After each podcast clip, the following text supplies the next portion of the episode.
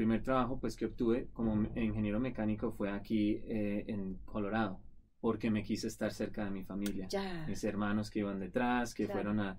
Mi hermano todavía estaba en la universidad y que estar cerca de la familia, Ujú. porque tú sabes, para nosotros pues los latinos la familia es muy importante Claro. y yo quería tener esa cercanía. En la cultura latino, eh, eh, allá colombiana, pues yo crecí en una, en- en una escuela privada Ya. Mucha disciplina, ¿no? Y mucha seriedad a lo del estudio, ¿no? Que era muy importante. Los, eh, eh, y también como en parte de la religión, pero era e- e- esa mentalidad de, de estar disciplinado y hacer las cosas bien. Y, pero después mis papás aquí diciéndome que hay que ser bien en la escuela para, para después tomar las oportunidades, ¿no? Claro. ventaja de, de, de- de lo que ofrece Estados Unidos.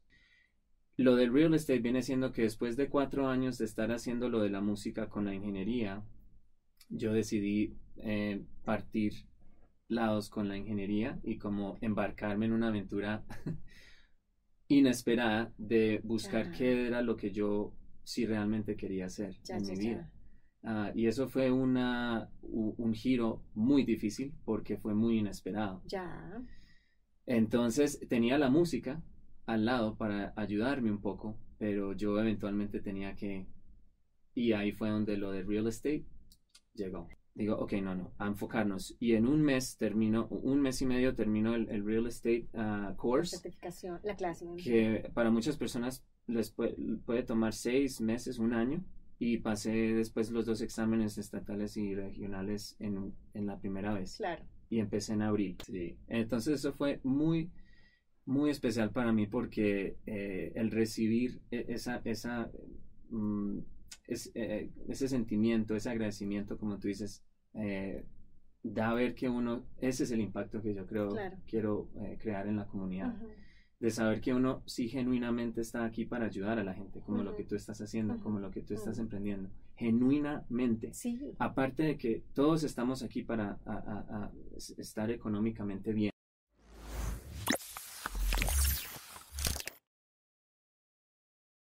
Muy buenas tardes a todas y todos, o días o mañanas, donde sea que nos están oyendo desde la cima, el podcast inspirado para apoyar a todos los latinos y latinas del mundo que están haciendo cosas súper interesantes. Así que este podcast con la persona que tenemos hoy es un invitado súper especial, se llama Nico. Nico, buenas tardes, gracias por estar con nosotros. Gracias, Rocío. Muchísimas gracias. Nico, como todos nosotros, es un inmigrante y está haciendo cosas interesantes en dos líneas que quiero compartir con ustedes. Una de ellas es la música y la otra es todo lo relacionado con real estate. Nico, cuéntanos sobre tu proceso de inmigrar a este país. ¿Cómo fue que llegaste a este país? Sí, bueno, pues como muchos inmigrantes la historia es compleja, ¿no? Y tiene muchas partes, pero digamos que en resumen, llegamos a este país con la familia Ya. para buscar un bienestar de seguridad, de Ya. oportunidad, de sentir un poco más de paz, porque el conflicto, Claro. pues en Colombia, nuestro país. Y bueno, mi papá abrió puertas para nosotros con el estudio que embarcarnos en, en esa, en esa meta de ser muy buenos est- estudiantes, disciplinados, eh, buscar la, la manera para la familia sal- salir ade- adelante. Llegamos a Miami, en Miami estuvimos un año y medio, pasó el 9-11, eh, el atentado, y después nos transfirió todo hasta Wyoming. Bueno, entonces miren, varias cosas como ustedes Va. van a notar. Una, Sí. Nico es colombiano, ya lo notan no solo porque él no lo ha dicho, sino por su acento. Qué bello acento, Nico. O sea, más o- es como colombio, Colombia americano. No, pero conservas mucho tu acento colombiano, qué maravilla. Dos, llegaste a Miami. ¿Cuántos años tenías? Yo tenía 10 años cuando Estabas llegué a, a- a chiquito. Miami con y el mayor de tres, so tengo dos hermanos, Ya. Camilo y Sara, pero sí, el mayor de tres, 10 años, so nada de, nada de English. So, Qué maravilla. Mi hijo llegó a la misma edad que tú ah, ok. y tiene un español súper lindo. Eso me emociona mucho porque nos siempre procuramos que, igual que tú ahorita, hay veces que él habla, traduce al- del inglés al español y me mira así como, "Arr", como que estira la palabra y yo le ayudo porque hay palabras que ya, pues que las aprendió en inglés. Entonces entiendo perfectamente lo que dices. Sí. Ok, ¿y cómo llegaste a Colorado? Bueno, Colorado, la historia fue que cuando eh, nos fuimos a Wyoming porque teníamos una tía, eh, la hermana de mi mamá, que se había mudado a Estados Unidos mucho tiempo, eh, yo fui a la escuela en, en, en Wyoming, en Casper, Wyoming, al high school, uh, middle school, elementary school, y después decidí quedarme en Wyoming para la universidad. Eh, después de la universidad, el primer trabajo pues que obtuve como ingeniero mecánico fue aquí eh, en Colorado, porque me quise estar cerca de mi familia Ya. mis hermanos que iban detrás, que Claro. fueron a, mi hermano todavía estaba en la universidad y que estar cerca de la familia, porque tú sabes, para nosotros pues los latinos la familia es muy importante Claro. y yo quería tener esa cercanía. Claro. Creo que hay dos cosas que has mencionado, Nico, que me parecen muy importantes y quiero retomarlas. Una es la familia Ujú. y la otra, lo importante que es para nosotros los colombianos estudiar. Mm, O sea, ser disciplinados y estudiar. Cuando, porque tú eres siguiente generación, ¿por qué eso se volvió un valor? ¿Qué en tu familia y qué te dijeron tus papás? Voy a hablar como desde mi lado de mamá aquí.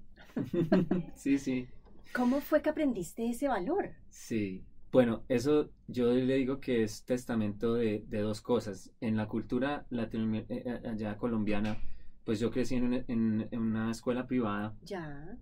mucha disciplina, ¿no? Ujú. Y mucha seriedad a lo del estudio, ¿no? Que era muy importante. Ujú. Los, eh, eh, y también como en parte de la religión, pero era e- e- esa mentalidad de, de estar disciplinado y hacer las cosas bien.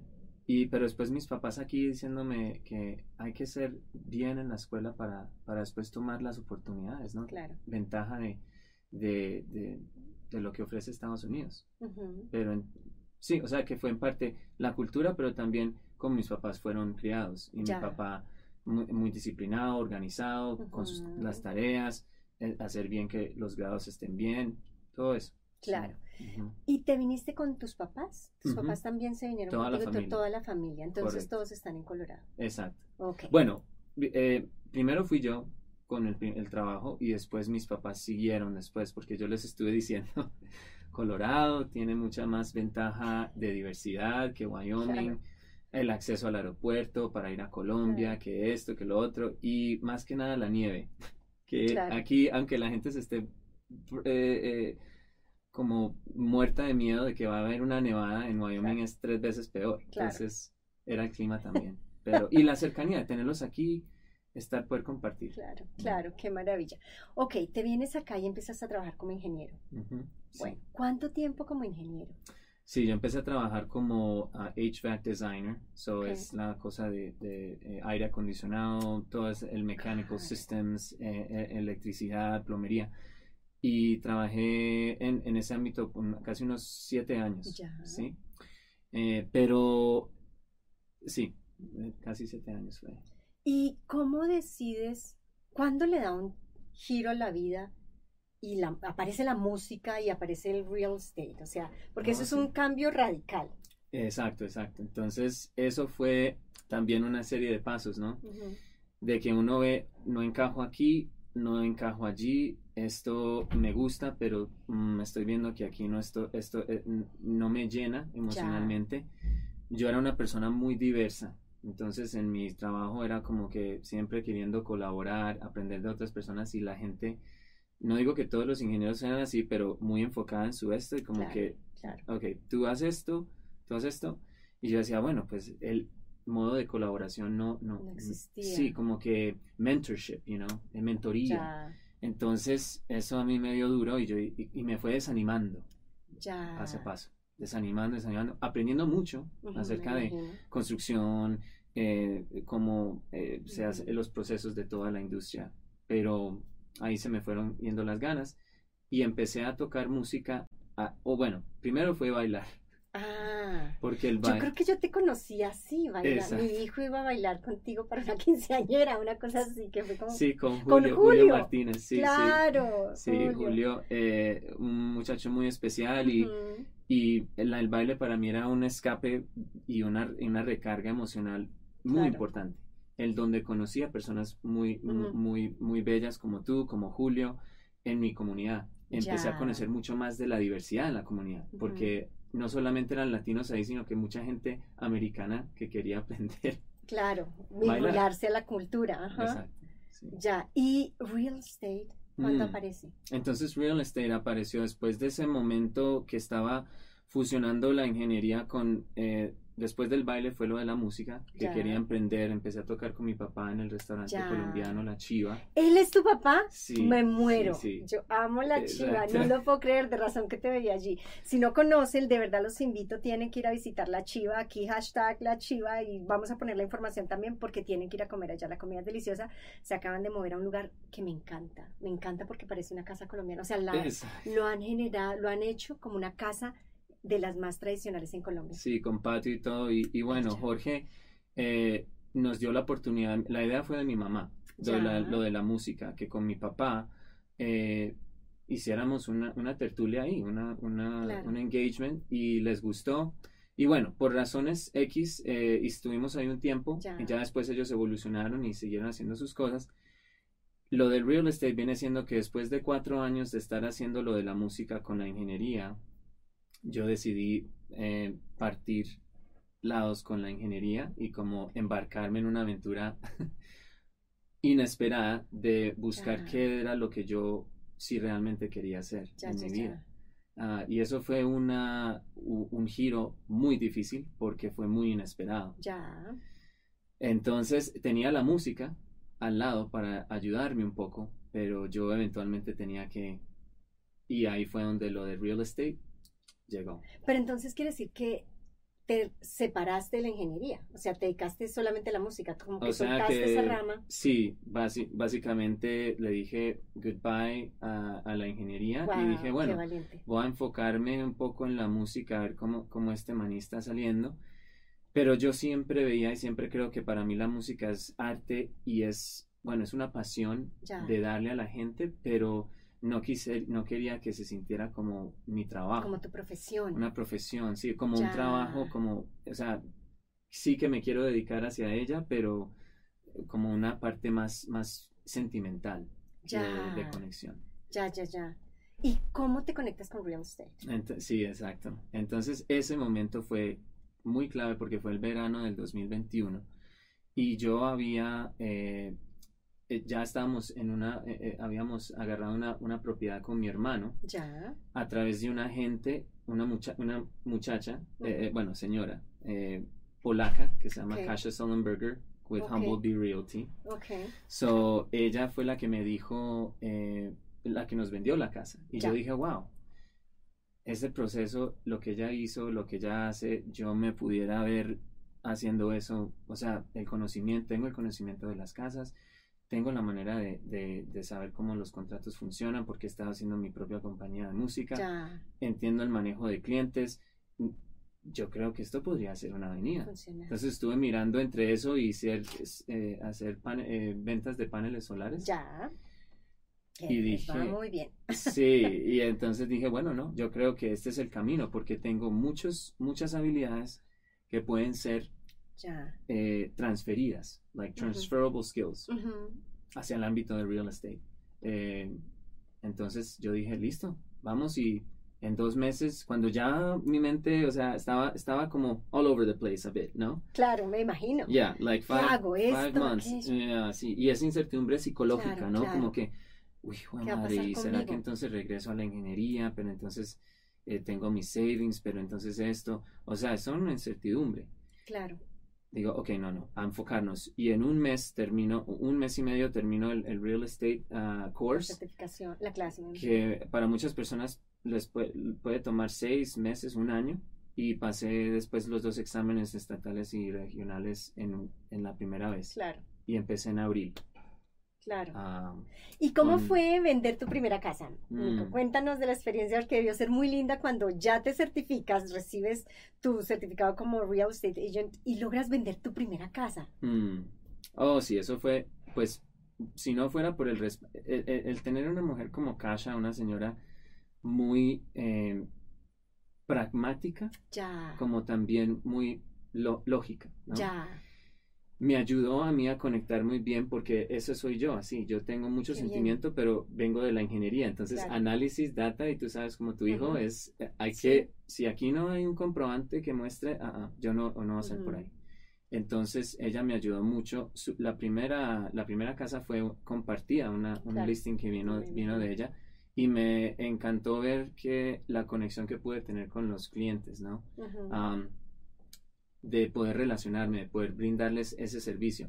Pero cuando hice la primera familia que les ayudé, que fue mi, mi, mi, eh, de mi referencia, Tuya. mía, mía, exacto, me contactaron en Facebook Oh. Ah, eh, Hernando y Eliana eh, era una pareja mixta, colombiano y ella americana. ya. Entonces, hablando de tú, culturas, un poco exacto, era tú, colombiano, pero muy americano de correcto, esta edad. una Ujú. fusión, que ujú. es, y ellos no, encantados, que, que, que tan, eh, tan atento, eh, pendiente de todos los aspectos, cuando las cosas estaban como que cambiaron un poquito los números, atento a, a resolverlo, a, a hablar con el lender. Fue una cosa muy bonita, Ya. inclusive porque también estaba viajando en Hawái cuando entramos bajo contrato. So, Tú. eh, yo estaba viajando Mm. y Kasha, el respaldo de ella, al, estando aquí en Denver, fue supremamente crítico para que toda la transacción al final se diera fuera exitosa. Exacto. Qué maravilla. Entonces ellos quedaron, quedaron tan, tan emocionados que para el, para el final del año hicimos una, un evento de, de agradecimiento pues a mis amigos, familia. Claro. No era solo clientes, sino que esos clientes se volvieron mis amigos. Claro.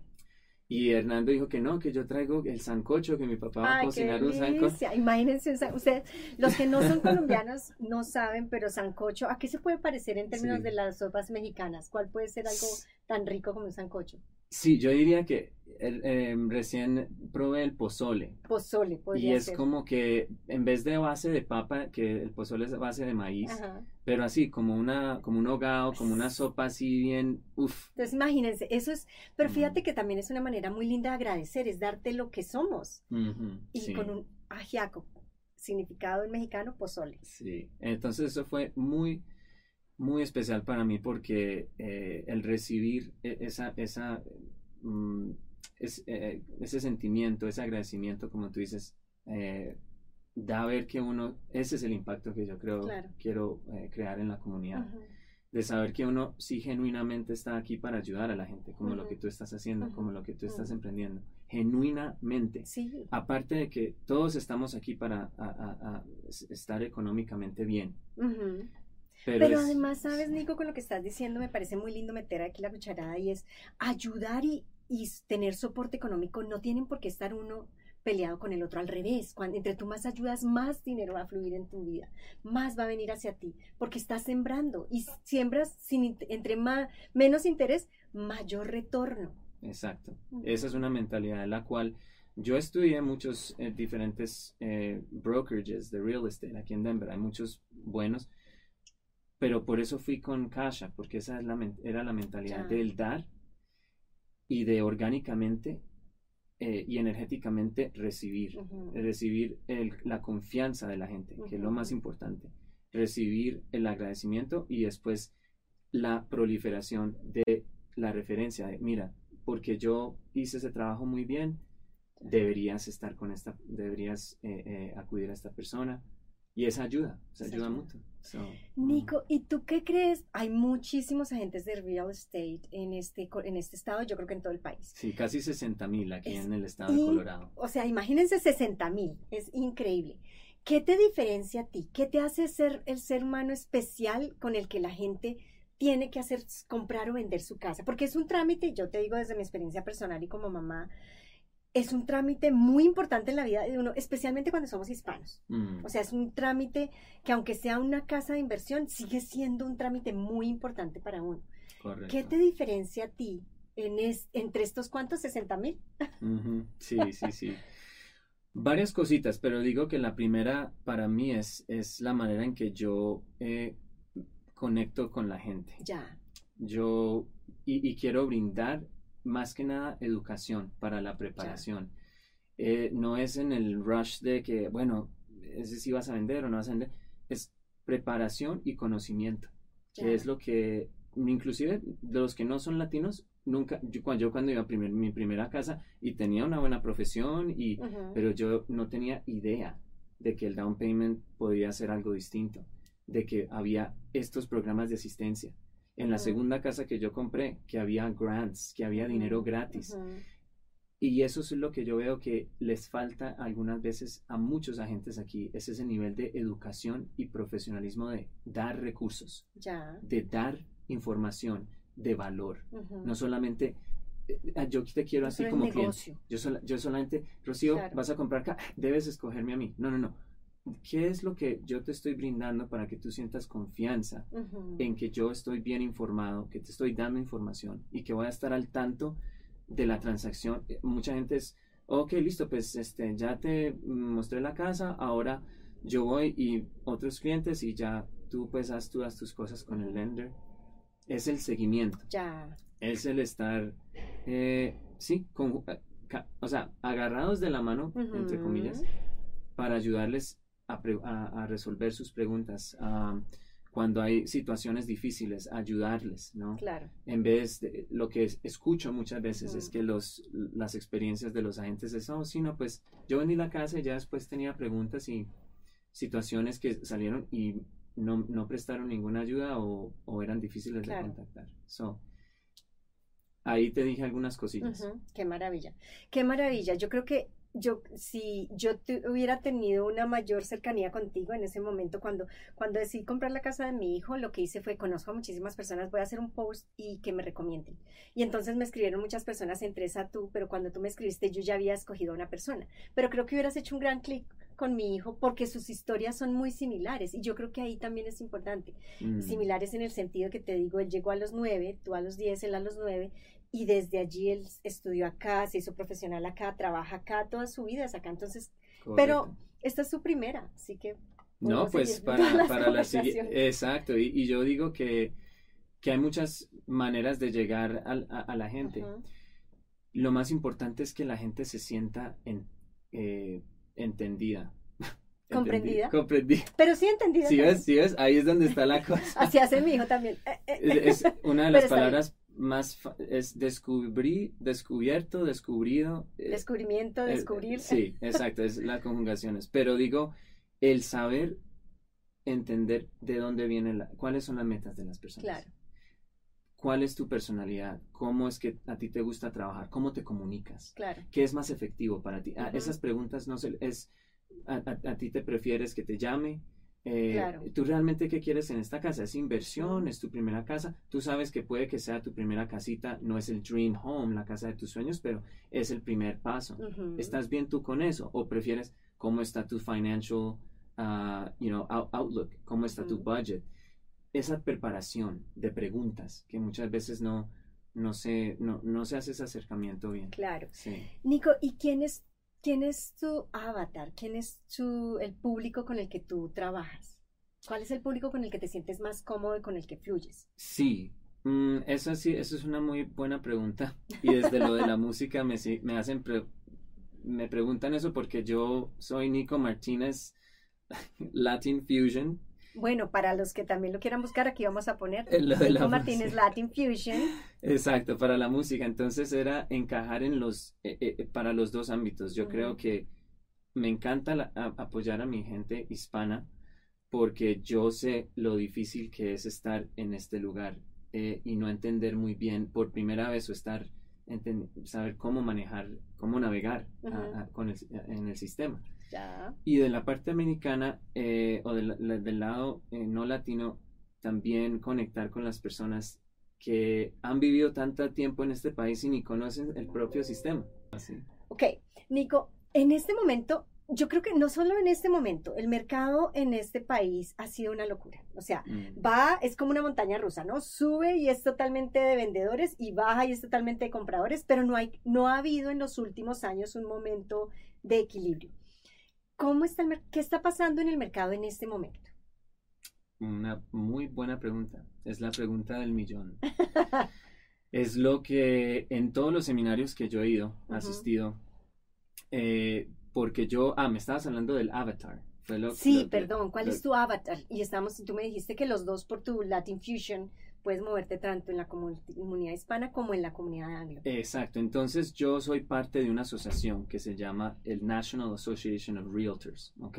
Se llama NAR. Y tú, Ah, no es del mismo NAREP. eh, NAREP es la eh, National Association of Hispanic Realtors. Ah, es una subdivisión. También parte de NAR. de NAR. Sí, o sea, tú puedes eh, eh, tener la- eh, ser miembro en los dos, pero son, eh, son conjuntos, ¿no? Ya, ya, ya. Pero para llegar a, a ser eh, realtor, tú necesitas tener un seguimiento, un entrenamiento Ya. de clases, de, de, de estar eh, consistently updated, ¿no? En lo que está pasando. Entonces, en todas esas cosas eh, eh, he visto que el mercado tiene sus ciclos y que muchas cosas de los que pasó, que pasó antes eh, pueden que en alguna manera no apliquen a lo de hoy en esa misma manera. Por ejemplo, la recesión del 2008, Ujú. que fue una curva así también, una subida, pero después fue una mega bajada, porque no había eh, seguridad financiera, no, no estaban haciendo los préstamos bien. Y que eso se pueda volver a repetir, eh, hay que estudiar muy bien cuáles son los otros factores externos.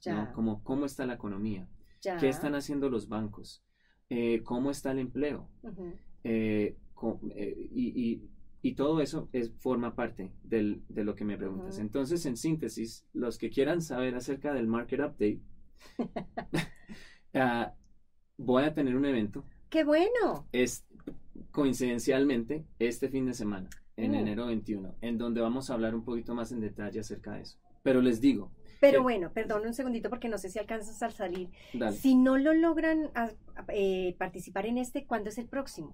Sí, vamos a estar haciendo eh, unos updates del mercado men- eh, básicamente mensualmente. Qué bien. ¿cierto?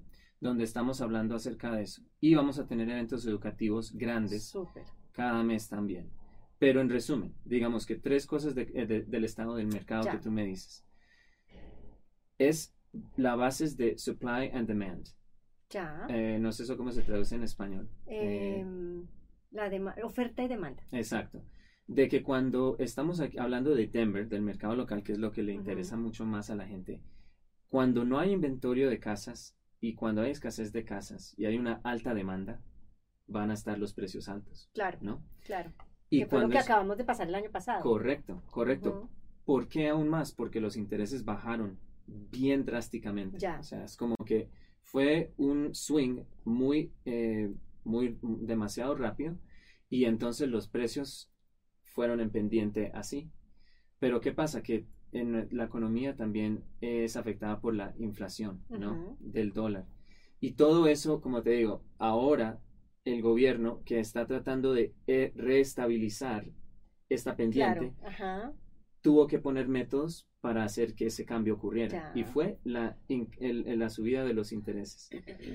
Pero de nuevo, como no es solamente los intereses, sino es el factor de qué atrae la gente a Denver, qué está a- creando Denver para que sea un sitio donde hay tanta demanda. Hay Claro. investors en cada calle, en cada eh, bloque. Tú estás viendo eh, eh, nuevos desarrollos. Están tumbando negocios que han estado aquí años. ¿Para qué? Para hacer apartamentos o para hacer otras cosas de inversión. Entonces tú miras eso, tú miras lo que los inversionista- inversionistas están haciendo, tú miras a que mucha, estamos recibiendo casi 50, 60 mil personas al año Imagínate. desde el 2015 que legalizaron la marihuana aquí. En parte eso, pero Denver ha estado ya en el mapa de muchas personas en el, en el, porque dicen, wow, aquí yo puedo comprar una casa de 400 mil o 500 mil dólares versus California que vale un millón de dólares. Claro. Es así. O New York. esos- o New York. Yo tengo una casa, otra Sí. casa y la pusimos en renta y no te imaginas la cantidad de gente que llegaba aplicando de California a New York y muchos querían comprarla. O sea, Mm, le compramos la casa, ponían y nosotros no está en venta, pero eh, para nosotros fue muy interesante ver todas las aplicaciones que nos llegaron de New York y de California, porque les parecía baratísimo. Exacto. Entonces yo digo que, en resumen, es el interés, location, location, location, que es una de las, de las frases más dichas en el mundo de real estate. ¿Qué es Denver? ¿Por qué está siendo tan una ciudad tan atractiva para vivir? Segundo, ¿qué es lo que está el gobierno haciendo con la economía para tratar de eh, volver a, a restabilizar el mercado, a bajarle el inflation? Ujú. a ayudar que las supply chains vuelvan a estar en un nivel, porque venimos de COVID, o sea, donde la gente no estaba produciendo, o sea, no se estaban produciendo las cosas, había escasez, entonces eso todo afecta. Claro. Y la última parte es el supply and demand, que el inventario de las casas históricamente ahorita es, está muy bajo, o sea, Claro. y eso es lo que voy a hablar más en detalle. Eso afecta porque eh, todo, digamos que eh, eh, se, se relaciona. Claro, claro. So, Pero bueno, entonces sigan a Nico en sus distintos medios, los vamos a compartir acá para que ustedes se enteren, atiendan a sus distintos eventos y se enteren dónde es que le va a estar haciendo sus eventos y vayan y conozcan. Yo no sé, yo creo que ni siquiera si quieren o no comprar ya, o sea, si tienen la idea, empiecen a Mm. prepararse para que en uno o dos años estén listos y lo hagan muy bien. Y creo que en eso, contarlas con la asesoría de un profesional como tú es la gran, es, es, la, es la, la manera. Yo siempre le digo a la gente, si yo, si para mí fuera interesantísimo hacer, eh, aprender sobre real estate, ya lo hubiera hecho. No me interesa. O sea, yo quiero una persona como tú que me diga qué tengo que hacer y dónde firmo. Gracias. Y ya, y qué tengo, dónde pago, qué hay hacer. No quiero saber nada más, pero para eso requiero obviamente una persona en la que puedo confiar profundamente, Sí. para que yo sepa, este negocio está totalmente en sus manos y yo puedo ocuparme en mis cosas y esa persona me lleva la mano y me va a decir, hoy es el día, vamos a mirar, escoge aquí, allá, firma. Eso es todo lo que quiero y creo que eso es lo que queremos muchas de las personas que estamos allá afuera y es contar con alguien que profesionalmente sabe hacer muy bien su trabajo y que nos puede llevar de la mano y no nos pone a sufrir, a aprender cosas que no nos interesan Sí. personalmente. Yo sé que puede haber mucha gente allá afuera que está muer- muriendo de ganas de aprender de real estate. No es mi caso, más allá de soy inversionista y quiero seguir invirtiendo y buscar gente que me ayude a hacerlo bien. Sí. Entonces creo que en eso valoro mucho el profesionales como tú. Nico, voy a hacer una pregunta ya para que vayamos cerrando, que, que quizá nos va a sacar de donde estamos en este momento. ¿Qué le dirías al niño de 10 años que llegó a este país y que estaba extrañando su Colombia, su comida, su clima y que llegó aquí sin, sus amigos? Hoy, desde aquí, como músico, como agente de bienes raíces, como ya un profesional que logró sobrevivir a los retos de este país y aprovechar el sueño americano, ¿qué le dirías a ese niño de 10 años? Bueno, yo le diría honestamente que, eh, que cualquier cosa es posible. Después de eso, cualquier cosa, ¿verdad?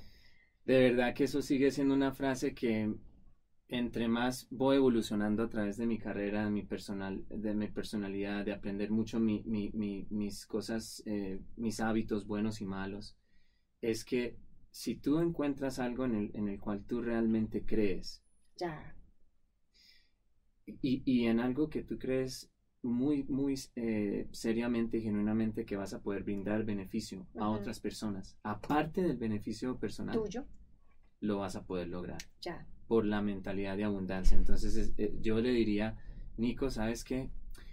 Ve a la escuela y si te gusta algo o tienes una pasión por esto o esto, dale, métete un poquito más, a- eh, descúbrelo. ya. Y si no te gustó, entonces eh, busca otra. es conectarnos, a, creo que a nuestra sociedad. Y tú como de psicóloga, nos falta mucho conectarnos internamente para el saber cuáles son las cosas. eh, eh, Si, si a ti no te gusta real estate, no te gusta real estate. Ya, no Eh, tienes y- que forzarte. Exacto. Si a ti te gustan los números y quieres ser accountant, perfecto. Quieres ser ingeniero, pero si eres más del arte y quieres ser bailarín, busca la manera de, de- de crear esa estabilidad, sea que Ya. lo complementes con cosas, porque algunas cosas son más difíciles, pero le digo al niño, eh, tú lo puedes lograr, you can do it, believe in yourself, you know, Beautiful. I love it. believe in yourself, be good to other people, Ujú. and most importantly, just be a humble person. Be a humble person. Yeah. Que es una Mm. cosa que mucha gente se le olvida y me encanta. Be a humble person. Nico, ya para despedirnos, ¿qué le dirías a todas las personas que están allá oyéndote y que de pronto sienten que están abajo, que no hay posibilidades, que viene una crisis, que estoy sin trabajo, que no sé? ¿Qué le dirías hoy desde la cima? Pues yo le diría primero eh, que muchísimas gracias a ti por, por Ah. estar aquí y ser parte de esta comunidad. y de que siempre, siempre hay la manera de, de encontrar el camino, aunque tú lo hayas de pronto perdido o te sientas que no hay oportunidad. Es eh, eh, reaching out, es la gente con la que tú estás rodeando. Te están brindando energías buenas, te están, te están eh, impulsando, te están, están apoyando en cosas que, que van a ser buenas para ti y que no te estén desgastando. Yo no estoy hablando de que no va a haber buenos días malos o días o, o que siempre hay que estar positivo, pero teniendo una mentalidad de abundancia, de positivismo, de la colaboración, como, como estamos haciendo el día de hoy, eso creo que te va a ayudar, les van a ayudar a ustedes para salir adelante. Así que ánimo. Gracias a ti, Rocío. Ay, con todo el amor. Por estar este, formando parte de esta comunidad que queremos colaborar, que tú estás impulsando, creando, eh, empoderando a las mujeres, a que todos estemos unidos para, para alcanzar el éxito. Sí, sí, sí, yo estoy convencida. Estoy convencida. Imagínate, somos la comunidad inmigrante más grande y con mayor proyección a crecer. Somos la comunidad que más invierte y capacidad de invertir va a tener. Imagínate donde nos ayudáramos más unos a otros. O sea, mm. imagínate lo que pasaría en este país. Mm. O sea, tenemos tanto potencial, pero no importa. Vamos trabajando para generar conexión, para saber que no tenemos que tenernos envidia, sino al revés, apoyarnos unos a los otros. Por eso, desde la cima, muchas gracias por acompañarnos hoy, Nico el, el, el, el, gusto es el mío y muchas gracias eh, por tenerme aquí en tu podcast. Gracias a todos. Recuerden, compartan, pregunten, mándenos las preguntas que con gusto Nico va a responder. Compártanlo para que mucha más gente se entere de que así como Nico, Nico es un, un niño, es la, está tan chiquito como mi hijo. Me siento súper honrada de tenerlo hoy en mi programa. Así también es posible para todos lograr nuestros sueños y si nos unimos y si nos ayudamos mucho más. Así que nos vemos en el próximo Desde la Cima.